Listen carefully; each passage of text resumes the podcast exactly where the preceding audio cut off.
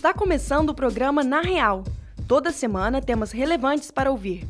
Uma produção da Rádio PUC Rio Comunicar. A velocidade e o avanço da internet permitem conexões inéditas que aumentam a eficiência, mas deixam vulneráveis os crimes cibernéticos. Este é o tema de um dos assuntos do Na Real de hoje. O outro diz respeito à regulamentação dos direitos autorais dos artistas no âmbito digital. Fique com a gente. A internet foi uma das maiores invenções da história da humanidade. Nem por isso escapa dos chamados crimes cibernéticos.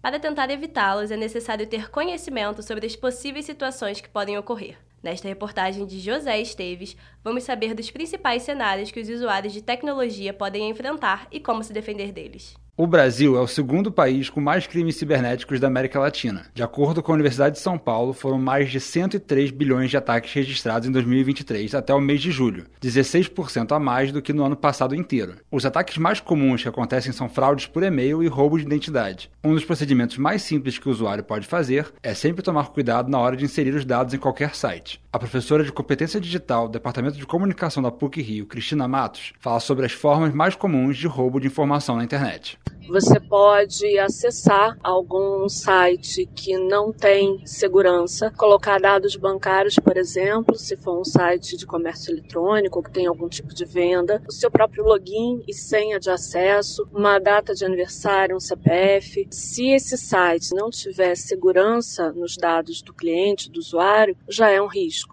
Por isso é importante que as pessoas prestem atenção se no endereço desse site ou dessa plataforma, lá no início, está escrito HTTPS. O S no final é segurança, é exatamente esse, essa questão de segurança. O maior problema atual é a venda de informações sigilosas e sensíveis para empresas. Hackers desenvolvem vírus que adquirem essas informações ilegalmente e as passam para empresas. De acordo com a professora Cristina Matos, não existe nenhuma forma de se prevenir completamente, mas sempre há como se precaver. Usar senhas que sejam de fato seguras, que não sejam datas importantes, nomes de pessoas próximas ou importantes na sua vida, que sejam o mais aleatórias possível, deixar os seus perfis como privados, para que você faça o filtro de quem pode interagir com você.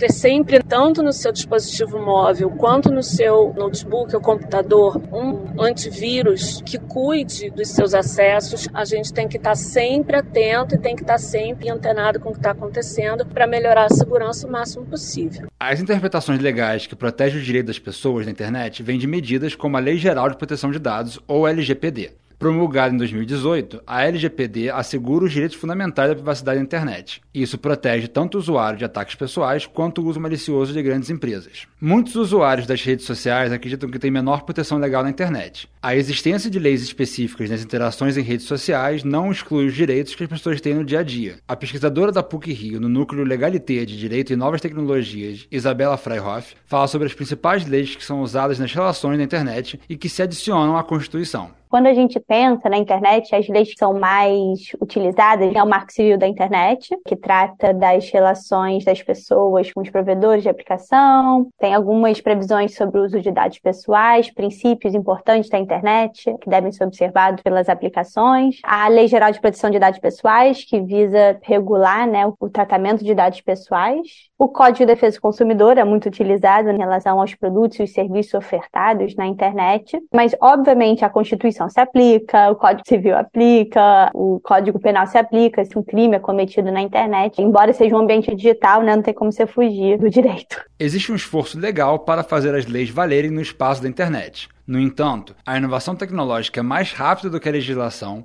que tem de se esforçar para cobrir o máximo de situações possíveis. A recomendação do professor do curso de pós-graduação de Direito da PUC Rio, Cássio Monteiro Rodrigues, é falar com a plataforma ou utilizar as ferramentas de proteção oferecidas, mas que pode ser necessário acionar as autoridades responsáveis. Você ter o WhatsApp clonado, muitas das vezes, o mais comum é conseguir resolver direto com a própria plataforma. Não apenas o WhatsApp, qualquer outro perfil em rede social, você consegue fazer procedimentos né, para recuperar senha. Importante né, estabelecer ali aquele padrão de segurança de verificação em duas etapas para evitar esse tipo de acontecimento. Mas também a pessoa pode buscar procurar auxílio de um advogado para que ele tome as medidas cabíveis. E outra medida ideal a ser tomada, a depender do problema enfrentado, né, que pode ser um golpe, uma chantagem é, de conteúdo cunho apenas financeiro ou com imagens íntimas, o que quer que seja, é procurar também né, a Delegacia de Repressão de Crimes Cibernéticos. Se você se sentir lesado por algum crime cibernético, acesse o site da Polícia Civil e faça um boletim de ocorrência. A Delegacia de Repressão aos Crimes de Informática pode te encaminhar para melhor resolução em caso de roubo de identidade e de informação. José Esteves para o Na Real. Tramita no Congresso Nacional um projeto de lei que trata da regulamentação dos direitos autorais no âmbito digital. Há um impasse para que a lei seja aprovada, que são as empresas que dominam o mercado mundial de tecnologia, conhecida como Big Techs. Isso acontece porque essas empresas faturam em cima da viralização das obras audiovisuais, sem repassar devidamente aos autores. A reportagem é de Augusto Werneck.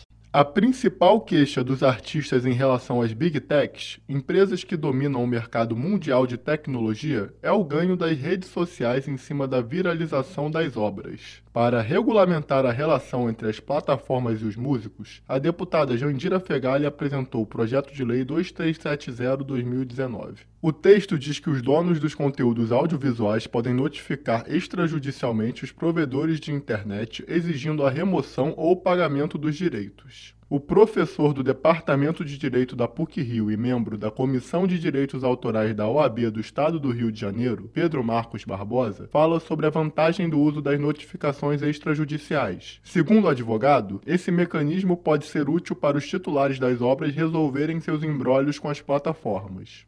Se vier uma modificação marco civil da internet, por exemplo, ou uma regra específica para direito autoral, suscitando que independe de ordem judicial eles podem ser obrigados a fazê-lo sob pena de pagarem por isso, acho que pode ser uma vantagem.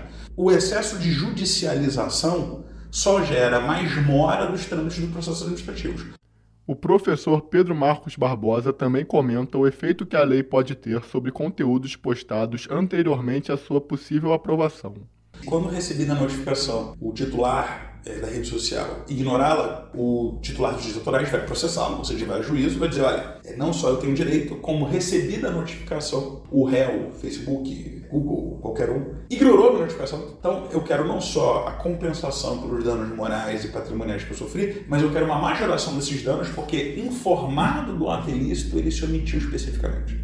Já o compositor Gilson Bernini teve músicas de sucesso na voz de grandes artistas como Zeca Pagodinho, Xande de Pilares e Diogo Nogueira. De acordo com o músico, a viralização de suas composições nas redes sociais não condiz com os direitos autorais que ele recebe. Mas eu posso te dizer que tá escrito outras músicas minhas, tenho uma música Amor de Pai, essa é uma música só minha, não tenho outros parceiros nela. Eu fico vendo que elas essas músicas têm várias regravações, várias versões, várias visualizações em redes sociais, plataforma digital e tal, e o valor que vem não condiz com tudo que essa música, com todo o barulho que a música faz. Caso o projeto seja aprovado, as Big Techs terão que gastar um valor alto para remunerar os artistas legalmente. Em 2023, seis das dez empresas mais valiosas do mundo são desse ramo. Em outros países que já aprovaram leis semelhantes, houve a mesma dificuldade de diálogo entre parlamentares e representantes das gigantes do Vale do Silício. Na Austrália, por exemplo, a Google ameaçou tirar seus serviços do ar em meio às negociações para o pagamento de direitos autorais. Representantes dessas corporações estão fazendo lobby no Congresso Nacional contra o projeto. A professora do Departamento de Comunicação da PUC-Rio, Luciana Braffman, explica por que empresas como Google, Meta e Twitter temem tanto a aprovação de projetos como o 2370-2019.